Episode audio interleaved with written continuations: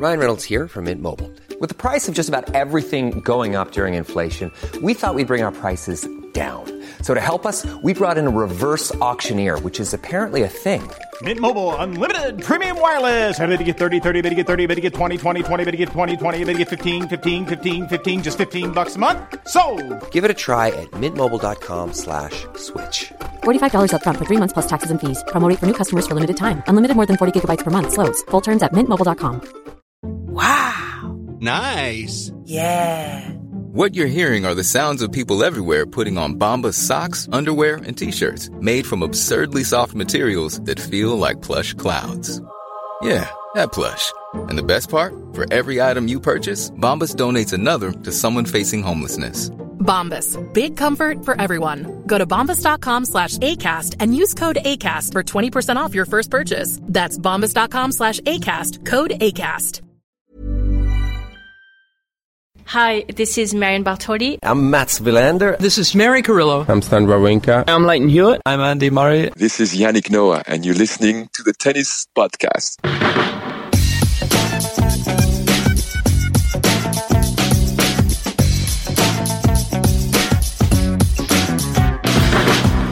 Naomi Osaka did it. She's won her third Grand Slam singles title, her second US Open, and at 2 a.m. I come to you with my glass of whiskey half full, and it feels brimming, though, Catherine Whitaker, because I'm really quite jubilant about her story, about her her rise again, if you like, from the doldrums of a year ago when she was so down in the dumps.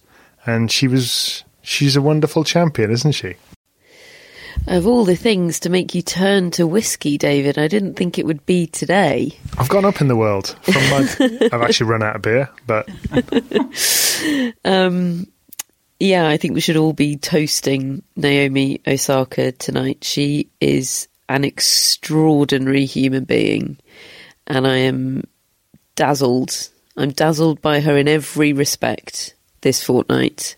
What an uplifting and inspiring woman she is. Just just a wonderful person and an absolute privilege to have her in this sport in this moment. The, yeah, the world needs more Naomi Osakas, I think. Mm. And she's very good at tennis as well. She, she's quite good at tennis. Um, j- just before we get on to the the final tonight. Hello, Matt. By the way, how you doing, Matt? You all right? Very well, thank you, David. What what's been what's what's been your earliest bedtime this week, Matt? This last two weeks. What's the what's the, I say earliest? Um, given that we, we finished, I mean it's two two oh two a.m. at the moment, folks. Um, what's the what's the earliest you've been to bed? I think there was a day where it began with four o'clock something. Right. Those those were the those were the days in week one when uh, the night sessions weren't quite so important to cover in full, and I think it was four o'clock something. Yes, that was the earliest. And your latest was um, about eleven a.m. Splendid. That was a particularly bad day. That's just a nap. That's not going to bed. Mm-hmm. Uh, right. Well, before we get on to the match itself, just just on Osaka, did you think that she would become what she she now is a year ago or two years ago? Did you think this? I mean, both as a player, as somebody who has won three majors, but now she's giving off the vibe to me that this is not the end by far. That she will go on and win many, many of these, and and also just as somebody who just seems to know herself so well and, and is and is happy to just go with that. Did you, Catherine? Did you see this come in a year ago? Well, that's interesting. A year ago, obviously, I think if you'd asked me after the Australian Open last year, I would absolutely have said yes. She is going to be a multiple, multiple Grand Slam champion. 2019 she, Australian Open. Yeah, I would have said she's absolutely she's she's going to be the dominant force. She will be the linchpin of of the rivalries. Others will be there. Others will win slams, but she will kind of be the the pivot of it all. Um, and I I never I, I I never fell into particular troughs of doubt about her. I don't think I've ever doubted that she would win more slams or return to number one in the world. Um, I know she hasn't returned to, to, number one in the world, but the rankings at the moment feel like feel like a bit of an irrelevance, really. Um, and she she certainly will at some stage. Um, but I maybe maybe wavered on whether she would have the single mindedness that it required to be a totally dominant force in the sport.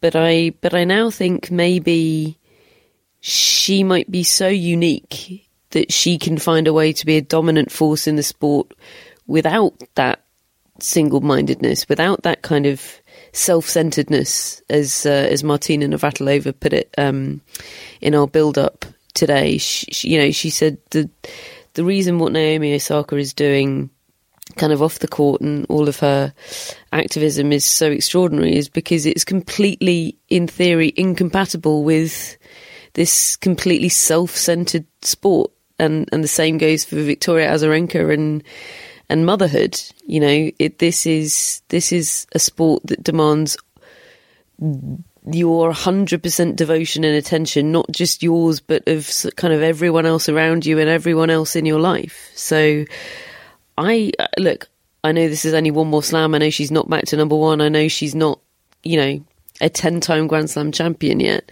But I think she might have figured out a way to, to become that dominant force without the single mindedness, which is pretty incredible, mm. really. Um, plus, if we just look at the match alone, she's managed to win a match today from, was it 6 1, 2 love, and a point for 3 love down? You know, when you don't have very much time in a best of three set match, it's always my concern in the best of three set Grand Slam finals and the women's game it always concerns me that somebody just won't find their form quickly enough or will freeze or and, and will you end up without an event at all. I mean, it was 36 minutes to get to 6-1-2 love and Victoria Azarenka at that point had got 16 out of her first 17 first serves in and she just looked unstoppable because I, I mean I'm really surprised it turned around in as much as I always think of Azarenka is so single minded in those situations and so relentless and so up for the fight that I couldn't see how this turns around. So, how did it turn around? Matt, have you got any thoughts on that? It was the most dramatic turnaround I can remember in a Grand Slam final. It was the most dramatic turnaround since 48 hours ago. yes. Um, but this was different, wasn't it? In, in it was, feel because yes, but it was it was the same scoreline. It was exactly the same scoreline as Azarenka's semi-final. Yes. Ah, of course. Yeah, I was. I suppose mm. I was thinking of. I was thinking of Zverev.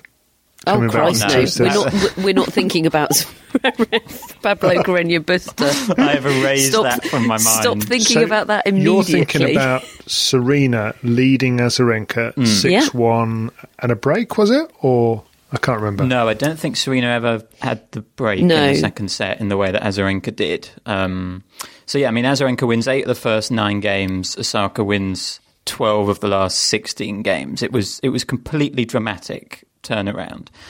I mean, Azarenka at the start picked up right where she left off against Serena. It was it was stunning to witness, and Osaka was shell shocked. I think by how Azarenka was swarming all over her and taking the ball early and redirecting the ball and moving Osaka around. And as you said, being so so good on her first serve and so confident. And I think normally when you get a turnaround, two things need to happen, and I think both things happened. And that was that the player in the lead, their level dropped, and the player who was behind their level raised. And I'm never sure they kind of go hand in hand, those two things. I'm never sure what comes first, but my feeling was that Osaka lifted her game first.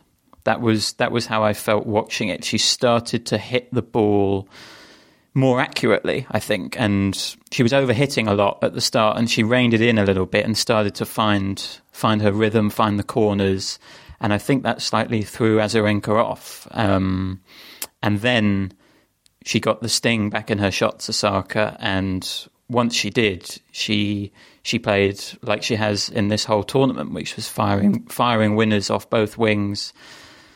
And when she's like that, I think that is the highest level of of tennis that we see on a hard court in the women's game. And I'm I'm I'm not sure she can be touched when she plays like that. I I watched the final alongside Daniela, Daniela Hantuchova in the um, in the Prime Video studio, and she she found a lot of it quite um, harrowing, actually, to to watch. Maybe that's slightly too strong a word, but she was quite shaken by it because she was she was empathizing very hard with Victoria Azarenka, and she was having flashbacks. I think to her.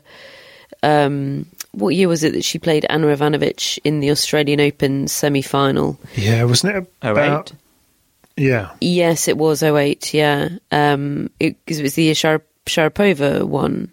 and she, and Um, she she'd just beaten Serena Williams, hadn't she? She'd just beaten. S- Had she just beaten Serena? Anyway, she led a set and two love and 40 love. And she was, she said she was playing like an absolute dream. It couldn't possibly have been better.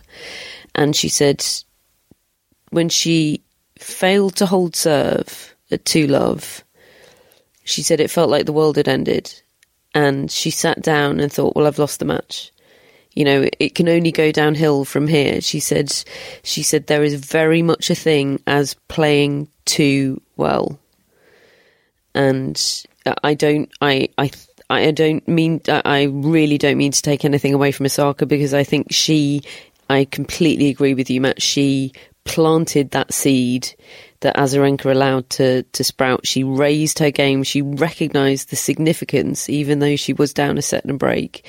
She recognised the significance of that game and planting that seed in Azarenka's mind.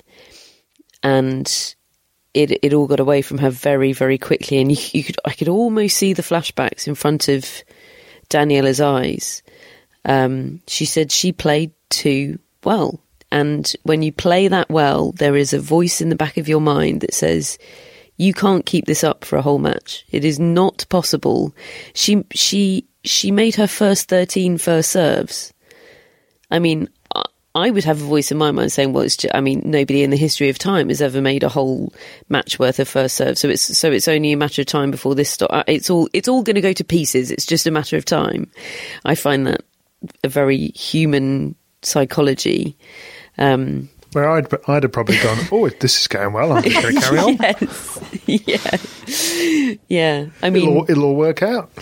it's neither psychology has got either of us anywhere in the in the tennis tennis circuit, And David. it's got us the same place in the broadcasting world. yeah. Different routes, Here folks. we are. Here we are at two o'clock in the morning. Um, but yeah, I found it. I found it absolutely fascinating. But I, I think it was a combination. Osaka, Osaka made made that happen, and Osaka and Azarenka kind of fell into that psychological trap. Br- brief correction for myself, folks. Uh, Serena Williams was beaten by Hantuchova in the 2006 Australian Open, so at least I got the tournament right, and I know this because I did commentate on the match, and it was it was dramatic. Um, but and as you say, it was 2008 when she won that first set six love against uh, Ivanovic, and then and then lost in three. Yeah. That's really interesting. That that point about playing too well. But there are also lots of occasions where we've all been watching tennis matches and a player is playing so well and we all think the match is over. So I think you have to credit Osaka for being smart enough, and she is such a smart person, number one, but also tennis player. And I think she recognized that she was going to get a chance, she was going to get a moment. There was there was a very brief toss of the racket, wasn't there, in the first set when she was frustrated. But other than that, she stayed incredibly calm and present and didn't give off any sort of sign that she thought there wasn't a route back into this match, that, that she wasn't ready to pounce as soon as she sensed any kind of vulnerability from Azarenka. And I think her role in both in terms of the way she upped her level, but also even before she upped her level, the fact that she managed to stay in the match was a significant factor in turning it around. Because, I mean, it's something Azarenka has said a lot belief comes before the result. And Osaka had to believe that she could come back before she made the comeback, and she did. Uh, I also liked what she said on court about that moment when she tossed the racket down and began the process of turning it around. She said, What was going through my mind? I I want to play with a better attitude than this. You know, she she was very self critical of her own attitude, and I love that self awareness. I love that. Okay, yes, my opponent's playing really well, but what am what am I doing? Why why am I why am I going about my business like this? And I got the sense that voices of her parents and people in her upbringing that might have said those sort of things to her and in the past probably come to the fore and she now can self reflect and realize what's going on um, and and it sh- it does show great maturity and, and self awareness. And and it's what it's another one of the reasons why I think we could be looking at a player that could do this multiple times, many many more multiple times than she already has. She's already won three three major titles, but. We talked about it with Mary yesterday. She wants to win. She wants to compete. But yeah, she has this ability to, to, to just understand what's going on out there now that she's kind of a little more mature, particularly. Yeah, some of the um, some of the quotes that uh, uh, American Andrew, hello American Andrew, who's been uh, who's been doing some some notes for us all during this tournament, some fantastic notes. Some of the quotes from from Wim Fissette that he dug up um, ahead of the match were absolutely fascinating. Kind of on on many different fronts. He's a he's a really open talker, Wim Fissette, and was extremely open on the advantage that he felt it gave to Osaka the fact that he had coached Azarenka before. Um, but he was talking about the danger of over coaching Osaka. Um, the fact that he's hyper aware that she's an instinct player and he never wants to coach her to he, he's a very detail orientated coach. He does PowerPoint presentations, and Osaka has talked about how she really in, enjoys that about him. That he gives her this clarity of thought out there, but he is very conscious that he doesn't want to coach away her instincts and to that really chimes doesn't it with her sort of finding this sense of self this this woman that is has learned got to know herself and learned what her instincts are and that it's okay to trust them. And I think that applies to, if it's not kind of stretching the analogy too far, it applies both to forehands and backhands and to, and to her incredibly on point quips in post match interviews. It kind of, she exudes it in everything she does. Mm. The, um, she had a brief wobble, a little bit like against Jennifer Brady towards the end when she'd finally sort of broken the back of the match and got back in it and and then started to stretch away in the third set. I think she went 4 1 ahead, didn't she? And then it got back to 4 3.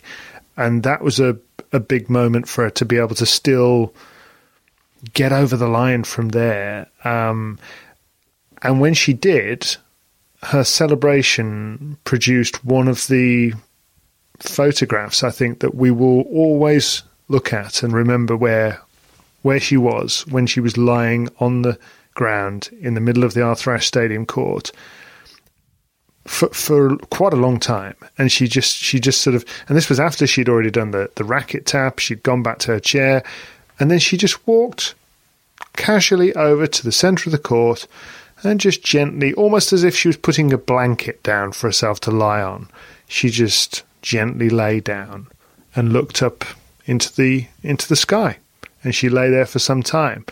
And afterwards, when she was asked w- what that celebration was all about, she said, "Well, I've." I've seen lots and lots of players do that, you know, collapse to the ground in, in the moment of victory. And I always, I'm always a bit worried that they might injure themselves. So I just thought I'd do it a bit more carefully so that I didn't injure myself. and it was so Osaka, wasn't it? Do, do you know what I heard in my head when that moment was was occurring before our eyes. No, no guesses, no, No. blank faces. Go on. I heard the brummy voice of Dan Evans saying, "This US Open's going to be iconic."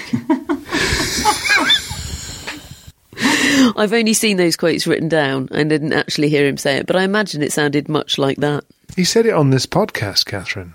Oh, did he? Yeah. I mean, he said it initially earlier, but then he repeated it. Did it sound like that? Uh, Catherine, he could have been in the room right now. I was so not expecting Dan Evans. I, I thought you were going to say Billie Jean King or Arthur Ashe or someone. I mean, all of that too. I mean, it's not.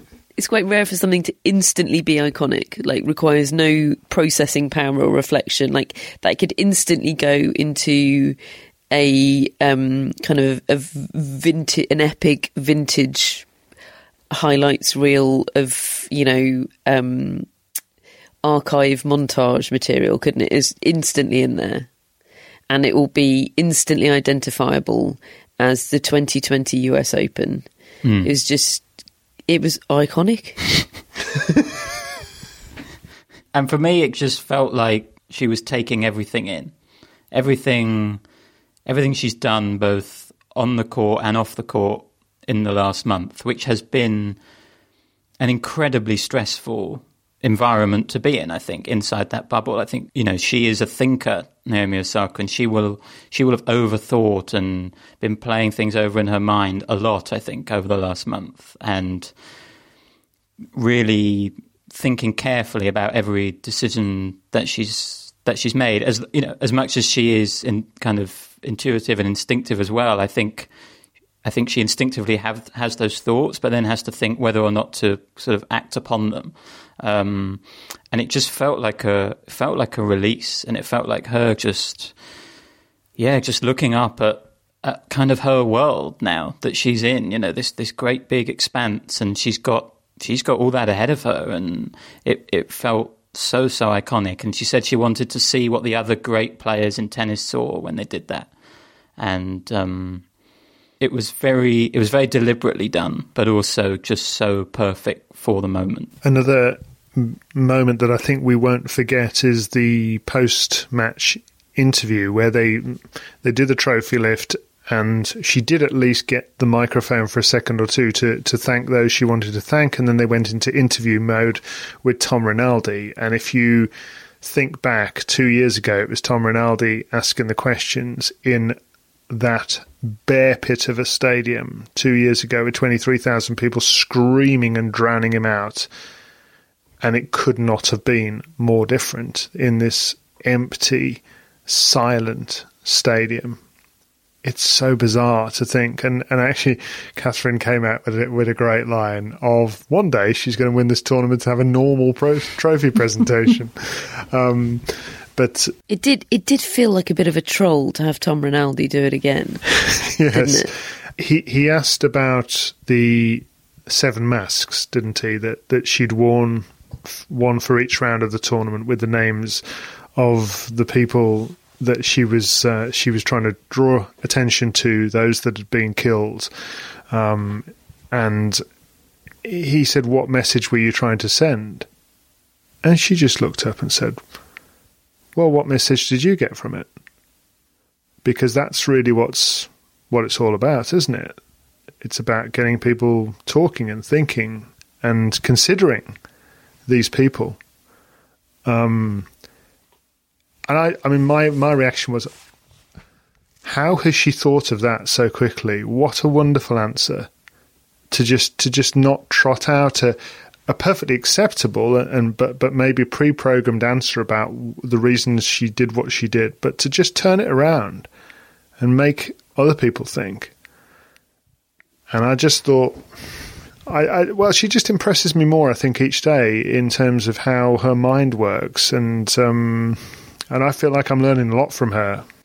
when she did that, and I agree with you, I could not believe the how perfect that response was instinctively. That was just complete instinct, and it was so so perfect. It was so pithy, and it just said everything that you could possibly want to say in that moment, and it, it made me think of you know Leslie Allen uh, explaining explaining to me also beautifully about it it not being the responsibility of black people to explain to white people and hold their hand through through trying to get this right and trying to right the wrongs. I mean, yes, it's wonderful when people like Naomi Osaka start the conversation and draw people's attention to it. This constant burden of hand holding and guiding, um, and it made me think of Matt what you put so brilliantly on the on the Althea Gibson podcast when I think you were talking about about Alice Marble, it being Alice Marble in 1950, a white woman that um, wrote that open letter and and and prompted the change that allowed Althea Gibson to become the first black woman to compete at the what became the US Open. You know, it was up to a white person, it was up to white people to correct or attempt to or take the first step in correcting the past mistakes um, and to, to bat it back in the way that she did. And she wasn't trying to be provocative. That was just genuinely what she felt in that moment, and it couldn't have been more perfect. I also think she's been maybe wanting to say that all tournament. I mean, she's been asked that question so many times, and this felt like the moment to give that response. Um, you know, because she's she is in a position of power, Naomi Osaka, but she's not looking for power at all. She's looking for influence, and she wants to expand people's minds and get them thinking and enlarge their knowledge on on the issues that she thinks are important. And you know, so her message is turning it back on all of us to go out and find out more about these people and do what we can to to help the problem of anti-black racism and police violence in America. And I think her message is that we've all got a part to play in that, and it shouldn't just have to be up to her, even though she carries that mantle very well herself. You know, she she recognizes that it's as much as she can do. It's also bigger than her, and we all, and we all need to take part in that. And um, yeah, I was I was bowled over by that by that moment as well. Just in the press conference before we came on air here, um, she was asked about how she would celebrate this this title, and she said, "I'll celebrate it by processing it more." The last two times I wasn't able to do that. Hopefully, the more times I win Grand Slams, the better I'll get at celebrating, which is uh, which is quite a line, really, isn't it? I also think it. I mean, I, I feel like it shows some confidence as well and some intent. I don't think she was trying to be grandiose and and predicting exactly what she's going to do, but I think she certainly thinks that that, that, that she will do more of this than she intends to do more of this, and she, and I, and I'd be amazed if she doesn't, quite honestly. And actually, I mean, she said she hadn't decided what she's going to do about the French Open yet. hadn't She didn't commit to it. But I just wonder from you both what you think her potential is in terms of the French Open and Wimbledon, because she's won three slams on hard courts now, and she seems this beautifully poised and balanced athlete who's just great into both of the corners of the court, and she hits the ball like crazy, and she's got this great serve. Is is it transferable to those two surfaces? Can she win the lot? Well, I think on a hard court, there's no limit to what she can achieve. She's so balanced and has a has a perfect game for it. It is it, it's kind of the next big question of her career how she does adapt her game to the natural surfaces. I think I would I would want a more qualified coach to try and figure out the sort of technique and and how it will transfer. But I think the main thing is that she will try and she will commit to to trying to conquer both surfaces. Um, I think in in some ways the clay might might be better for her, just that time on the ball, and you know we've seen the way that people can hit through that surface, and I don't I don't see any reason why she wouldn't be able to do that either. I think the movement for her on grass might even be more difficult. I think she talked about that at Wimbledon last year, and I don't think she'd even played on grass until she became a professional, where she had played a little bit on clay. Um, I think it will take time. I think, well, she might not even play the French Open in a couple of weeks. I don't think it's going to come particularly quickly. And I think that was a, a mistake a lot of people, us probably made, given that once she'd won the Australian Open in 2019, her next two slams were her least favourite slams. And I think we probably read a little bit too much into those results at the time and sort of questioned where she was in her career. I think I think there is going to be a divide for a while between her hard court game and, and those other surfaces, but she will she will reach for the stars in terms of what she can achieve in tennis, and if that means having to conquer the grass and the clay, I think she'll go for it. Yeah, I think her movement is so good generally that she'll be able to sort sort them both out if she properly commits to them both, and I think she will. I think she'll end up winning them all um, at one point or another. I think she's th- she's that good. There's only a few players now who are active who've won as many slams as her. You know, Venus and Serena and Kim Clijsters are all ahead of her, but they're also, you know, in Serena and Venus's case, close to two decades older than she is. And then you've also got Kerber on three as well. But you know, in a few years' time, I I really believe she's going to be the leader in the whole sport, to be honest. You know, once Federer, Nadal, and Djokovic have left, I think we're going to be looking at Naomi Osaka. And as much as it's fascinating to speculate where she might take the sport in terms of on-court achievements, I think what's what's arguably even more interesting and is, is how she might take the sport in a new direction in terms of well, in terms of her activism. I mean, tennis has always been this sport, you know, quite a conservative sport, but with individuals who are who fight for a cause. Arthur Ashe, Billie Jean King, and I I really do believe that that is that is as much a part of her future as her on court achievements, carving out do, do you, that role for herself. Do you remember when we were at the Australian Open at the start of the year and she said she wished she had a rival and she'd love to have a rivalry?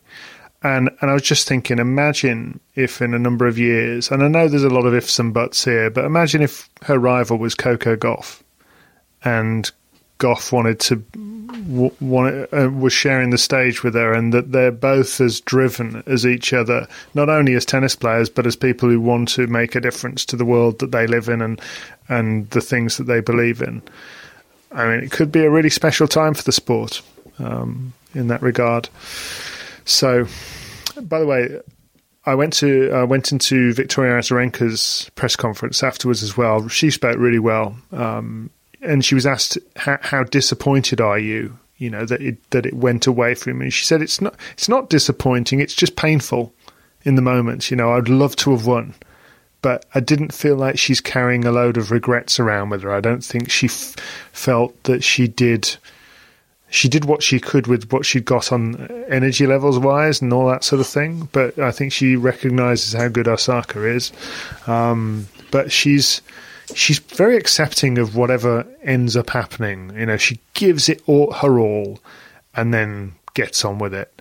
But I just absolutely love the way she is aware of what she used to be when she was world number one. With her, she kind of almost mocks what an ego she was and how she's sort of you know how she kind of got in her own way and she did she used to get in her own way all the time um, but I love the fact that here she is at, in her early 30s, just understanding that that's what happened when she was in her early 20s. It's it's not that often you see that when a player is still active. I find I remember Jim Courier saying to me about two years after he'd retired, you know, if only I'd been world number one at 31 and not 21, you know, hmm. I might have done an awful lot better a job of it. Yeah. Tennis players in self awareness, shocker. two of them on the same court. Yeah. Um, In the year 2020, unheard of. If you're looking for plump lips that last, you need to know about Juvederm lip fillers. With Juvederm Volbella XC and Juvederm Ultra XC, your lip look, whether it's subtle or bold, can last up to one full year with optimal treatment and no additional maintenance. Find a licensed specialist and see if it's right for you at juvederm.com today. That's J U V E D E R M.com. Add fullness to lips in adults over 21 with Juvederm Volbella XC or Juvederm Ultra XC. Do not use if you have severe allergies or a history of severe allergic reactions, or if you're allergic to lidocaine or the proteins used in Juvederm. Tell your doctor if you have a history of scarring or taking medicines that decrease the body's immune response or that can prolong bleeding. Common side effects include injection site redness, swelling, pain, tenderness, firmness, lumps, bumps, bruising, discoloration, or itching. As with all fillers, there's a rare risk of unintentional injection into a blood vessel, which can cause vision abnormalities, blindness, stroke, temporary scabs, or scarring. For full important safety information, visit juvederm.com. Mom deserves the best, and there's no better place to shop for Mother's Day than Whole Foods Market. They're your destination for unbeatable savings, from premium gifts to show-stopping flowers and irresistible desserts. Start by saving 33% with Prime on all body care and candles. Then get a 15-stem bunch of tulips for just $9.99 each with Prime. Round out Mom's menu with festive rosé, irresistible berry chantilly cake, and more special treats. Come celebrate Mother's Day at Whole Foods Market. Hello, Tennis Podcast listeners. David here. Now, you might know that I love a bit of cooking, and I think I'm quite good at it. But if I'm honest, even I get fed up trying to work out what to do every night. That's where Home Chef comes in. Being able to put together a delicious meal without the long prep and the cook times, well, that's pretty cool. Home Chef provides fresh ingredients and chef designed recipes conveniently delivered to your doorstep to simplify your cooking experience. They have over 30 options a week and serve a variety of dietary needs, so you don't have to worry about what to make ahead of time. Not only is it convenient, but it's economical too. Home Chef customers save an average of $86 per month on groceries. Now, for a limited time, Home Chef is offering Tennis Podcast listeners 18 free meals plus free dessert for life, and of course, free shipping on your very first box. Go to homechef.com slash tennis. That's homechef.com slash tennis for 18 free meals and free dessert for life. You heard it right. Anybody who's watching Amazon Prime video today would have seen Catherine doing a fantastic job of presenting their coverage. What you didn't know is why Catherine wasn't on the podcast last night. Did you not reveal? No. Mm. Tell us what has, happened, has there been speculation? What is the wildest? What's the wildest theory? To be quite honest, Catherine, I think people were perfectly happy to have Mary Carrillo. No offence. Brutal. But we haven't got But- Mary Carrillo tonight, so you know, thank God you're back. And uh, and and you were actually there were quite a few people who said they missed you, but nobody asked actually where you were. So Oh, thanks, they- mum and dad. Yeah. So so where were you? What was going on? I was at Marylebone Town Hall at 10 a.m. this morning. Just just set the scene a little bit as to when you went to bed and when you woke up. I went to bed at six, and Because this was after the two men's Yeah. semi-finals that you needed to present live television for. Thank you, Pablo Carreño Busta. I went to bed at six, uh, and uh, my alarm went off at eight thirty. You had two and a half hours sleep. I had two and a half hours sleep. I um, I slept in my hair and makeup from yesterday. I slept in my false lashes. which we now know about. I sprayed on some sort of like lacquer onto my face, which was like from Joan Collins in the 70s that preserved me like a sort of mummified corpse. um, in order to s- gain me, you know, half an hour's sleep, and I would have been doing my hair and makeup. Uh, yeah, so I was at Marylebone Town Hall at 10 a.m. this morning from one of my oldest and dearest friends' weddings. Fun and games. So you've had two and a half hours sleep. You've gone to a wedding. Mm. between ten thirty and when did you eventually end up going to Prime Video Studios? I got picked up from a restaurant on Marylebone High Street at 3:30 p.m. just when the merriment was beginning. I on the way into the uh, to Marylebone Town Hall, uh, a a sort of Butlins redcoat type man who'd just um, like it was a school trip sent us. It was a lovely wedding, by the way. Uh, just sent us, ordered us everybody into the ladies and gents lose uh, all together, like group trip to the toilet.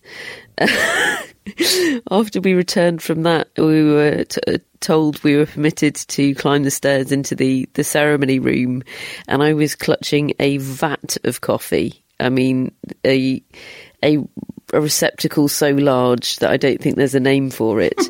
And Is it like a pint? Butlins, oh, it was bigger than a pint. The Butlins redcoat type man uh, in, informed me that I could not uh, ascend the stairs holding my coffee uh, due to COVID restrictions. So I lifted my mask, placed the cup uh, under my mask, and I downed it in one. and uh, the bloke gave me a round of applause. He said, I've never seen that before.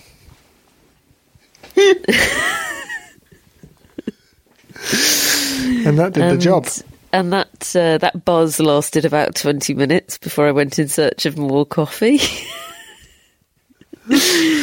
um, but yeah, I I mean, look, it was it was a it was I, I've I've I've definitely felt fresher, Hmm. but um. Yeah, it's one day. I knew I could get through it, Yeah. and I'm very Adrenaline- pleased I was able to be there. Adrenaline kicked in, and Catherine did some of the best television presenting you've seen in your life. Thank you, thank you, Costa Coffee uh, Baker Street, for making it happen. Oh, so Costa Coffee, friend friend of the pod. yeah, No, I mean, not officially, but couldn't be proud of Catherine. I mean, you know, it's 13 years and you've finally turned into me. And you do you only need two and a half hours sleep now. So, and although I had to leave my my dear friend's wedding early, in lieu of my uh, my presence at the at the latter portion of her her big day, she did receive a visit video message from Greg Rusedski. So. Happy wedding to you, Monique and Jonathan. what more could you want? Or He wished it was very Happy sweet. marriage, he wished Greg would he wished them a very happy marriage. it was I've- really sweet. I've seen the video. It is lovely. Ah, bless you, Greg. I didn't even ask him to do it. Suddenly he's just there. He's like, "Is the camera on?" Yeah. Okay. Good lad, Greg. Um, yeah. So, right now, Catherine, you get to have how much sleep can you fit in between now Oh, and I the think- men's final? So it's two forty two a.m. right now. I am setting off for work at four p.m. So that is thirteen and a quarter hours from now. I intend to sleep for at least ten of them. I haven't done that since I was about eight. Hmm. I I mean, if I didn't set an alarm, I would sleep. I'd sleep beyond four o'clock. I think. yeah. Oh, you, you think she's joking, listeners? I, I've had s- situations where I've been WhatsApping Catherine, and uh, you know, after what I consider to be a reasonable amount of time to have had a sleep, i.e., twelve hours, and she's still not responding. So, anyway, there's a little delve into our past. Uh, right, this men's final. Uh, Dominic Thiem against Alexander Zverev. There's not a lot of hope out there for you Zverev fans, according to the latest pole vault pig figures, which I know Catherine wants to hear on two hours You're, sleep. keep, you're keeping me up for pole vault. yes, I am. This And is a low uh, point. so far, we've had more than 1,000 entrants into the poll. And the last time I looked at it, 9% of people thought that Alexander Zverev would win. Um, we've now had 1,132 votes, and that's gone down to 8% of people think that Zverev can win, which I think seems he's very I- low. I think he's got a better chance than that. Look, I, Yeah. I think Dominic Thiem will win. I think probably he'll win in straight sets. Anything could But- happen, couldn't but it? I anything mean- could happen. I do think, you know, Thiem's never been the favourite in a Grand Slam final before. That's really different for him. Um, and Zverev genuinely has nothing to lose this time. And, you know, watching him in the early, earlier rounds, he was really, really good, Zverev. His his match against uh, Alejandro Davidovich Fokina, he was sensational. Now, obviously, Dominic Thiem far better tennis player than Alejandro Davidovich Fokina. I'm just saying, take away the pressure and the weight of expectation, not just everybody else's. I think his own expectation is as big a problem as anything. And a lot of the issues with his game go away. I know there are technical issues with his second serve, but they are the catalyst for them is or, it's a bit chicken and egg, isn't it? But it's it's all it's all um, heightened by psychological problems. So I don't know. I I I'm going to predict Thiem in three, but he's got more than an eight percent chance, and pole vault is bollocks. right. Okay. Catherine's made her mind up. Um, what do you think, Matt? I mean, I think I think today my predictions campaign finally came to an end in terms of my chances of winning um, because I You think I, that was today? well, hold on. I I, got, I I picked up fifty six points yesterday for my straight sets win for Dominic Thiem. You thought I wanted Dominic Thiem to win in straight sets so that you could get to sleep earlier. That's not the only reason that I was really pulling for that result. It's because I, I, I closed the gap dramatically and I overtook Sophie, who's our uh, opponent in the newsletter predictions. Uh, but then today. It's a low point for Sophie, isn't it? Sorry, Yeah, Sophie. Sorry, Sophie. But the, then the, today, when I really needed Naomi Osaka to come out flying, she goes and, in the words of John McEnroe, lays an egg.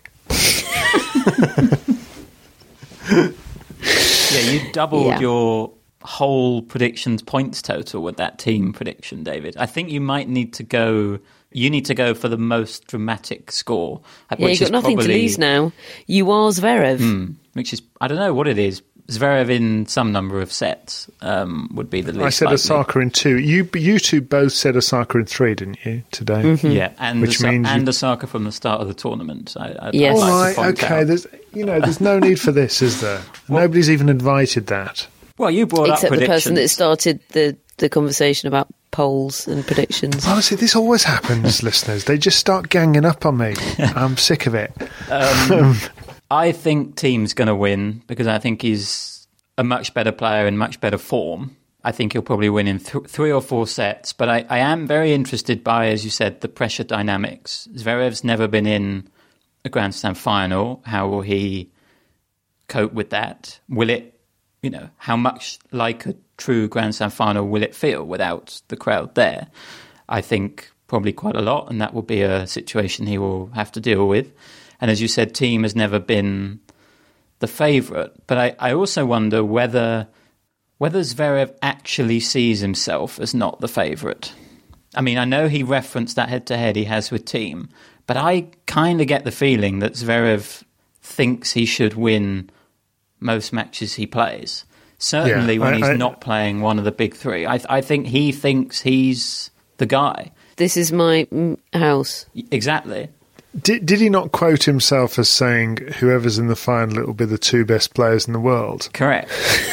At which point, Rafael Nadal and Novak Djokovic spat out their coffee, I'm assuming. Crikey. Okay. Um, Well, he did. He did advise Martina Navratilova to check out his record against the big three, didn't he? Yeah. At which point, 18 time Grand Slam champion Martina just sort of said, Okay, Sasha, just calm down.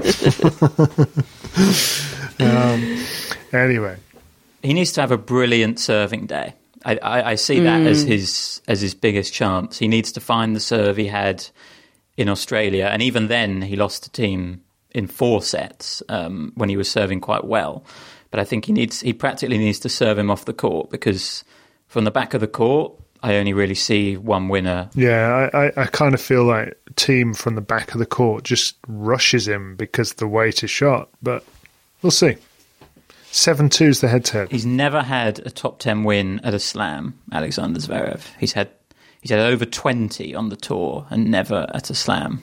Oh, that's that's a that's not a great stat, is it? Um, but he's in a Grand Slam final. Absolutely. I, I, mean, Catherine's picked out a couple of matches where he's played really well. I, overall, I've tend I've kind of not been very impressed with him this tournament, and yet he's in the final, which is it's, it's, it's, one of those weird things where he's got less impressive as the tournament's gone on. He, yeah. he actually started I well. mean, beating Kevin Anderson Yeah. in round one was Yeah. was the high True. point. It was re- it was a really big win. But but I think I guess the progress is that he used to have the really unimpressive performances very early on in the tournament, and he would go out. Well, now he's had a couple in the quarters and semis, but he has still got through them. So it is progress, but I just don't think his level is is close enough to beating Thiem at the moment. Hmm.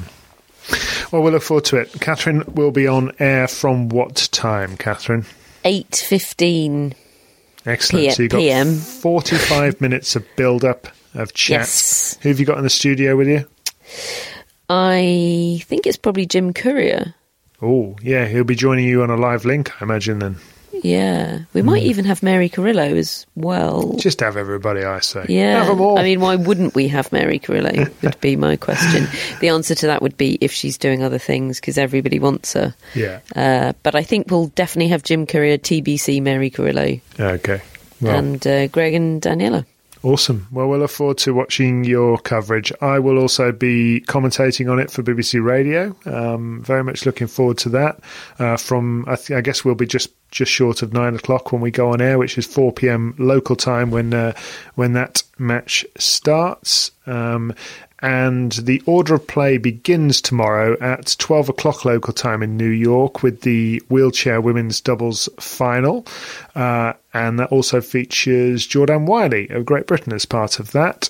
Then it's the men's singles final at 4, as I said, local time. On the Louis Armstrong court, uh, it is Alfie Hewitt against Shingo Kunieda in the wheelchair men's singles final, and then the wheelchair quad singles final is Dylan Alcott up against Sam Schroeder. Um, and I should say just a couple of results from today as well, uh, in which we have had wins for. Gordon Reid and Alfie Hewitt. Oh yeah, well done. Yeah, you're quicker than they're me. they're four-time men's wheelchair doubles champions. Yeah. Not not not a bad record. That No, not at all. Uh, win also from Diede de Groot in the wheelchair women's singles final and in the wheelchair quad doubles. Dylan Alcott and uh, Andy Lapthorne win a, in a really close one, 10 8 in the third against Schroeder and Wagner. So um, there's been loads of good matches today. There's some more good ones tomorrow. We've only got one more day left of this weird Grand Slam tournament, and um, I'm still looking forward to it. Um, I dare say, Catherine, you'll be looking forward to it a little bit more after precisely 10 hours and 15 minutes sleep. Yeah, or more. I did say minimum ten hours. So I'll let you know tomorrow. Excellent. Well, I shall finish my whiskey.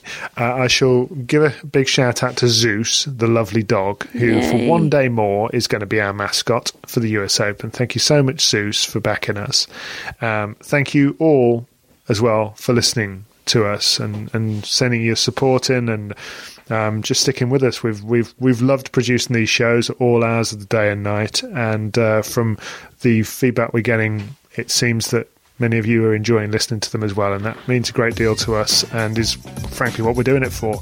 Um, so we'll be back again tomorrow to do this one more time. We'll see you then.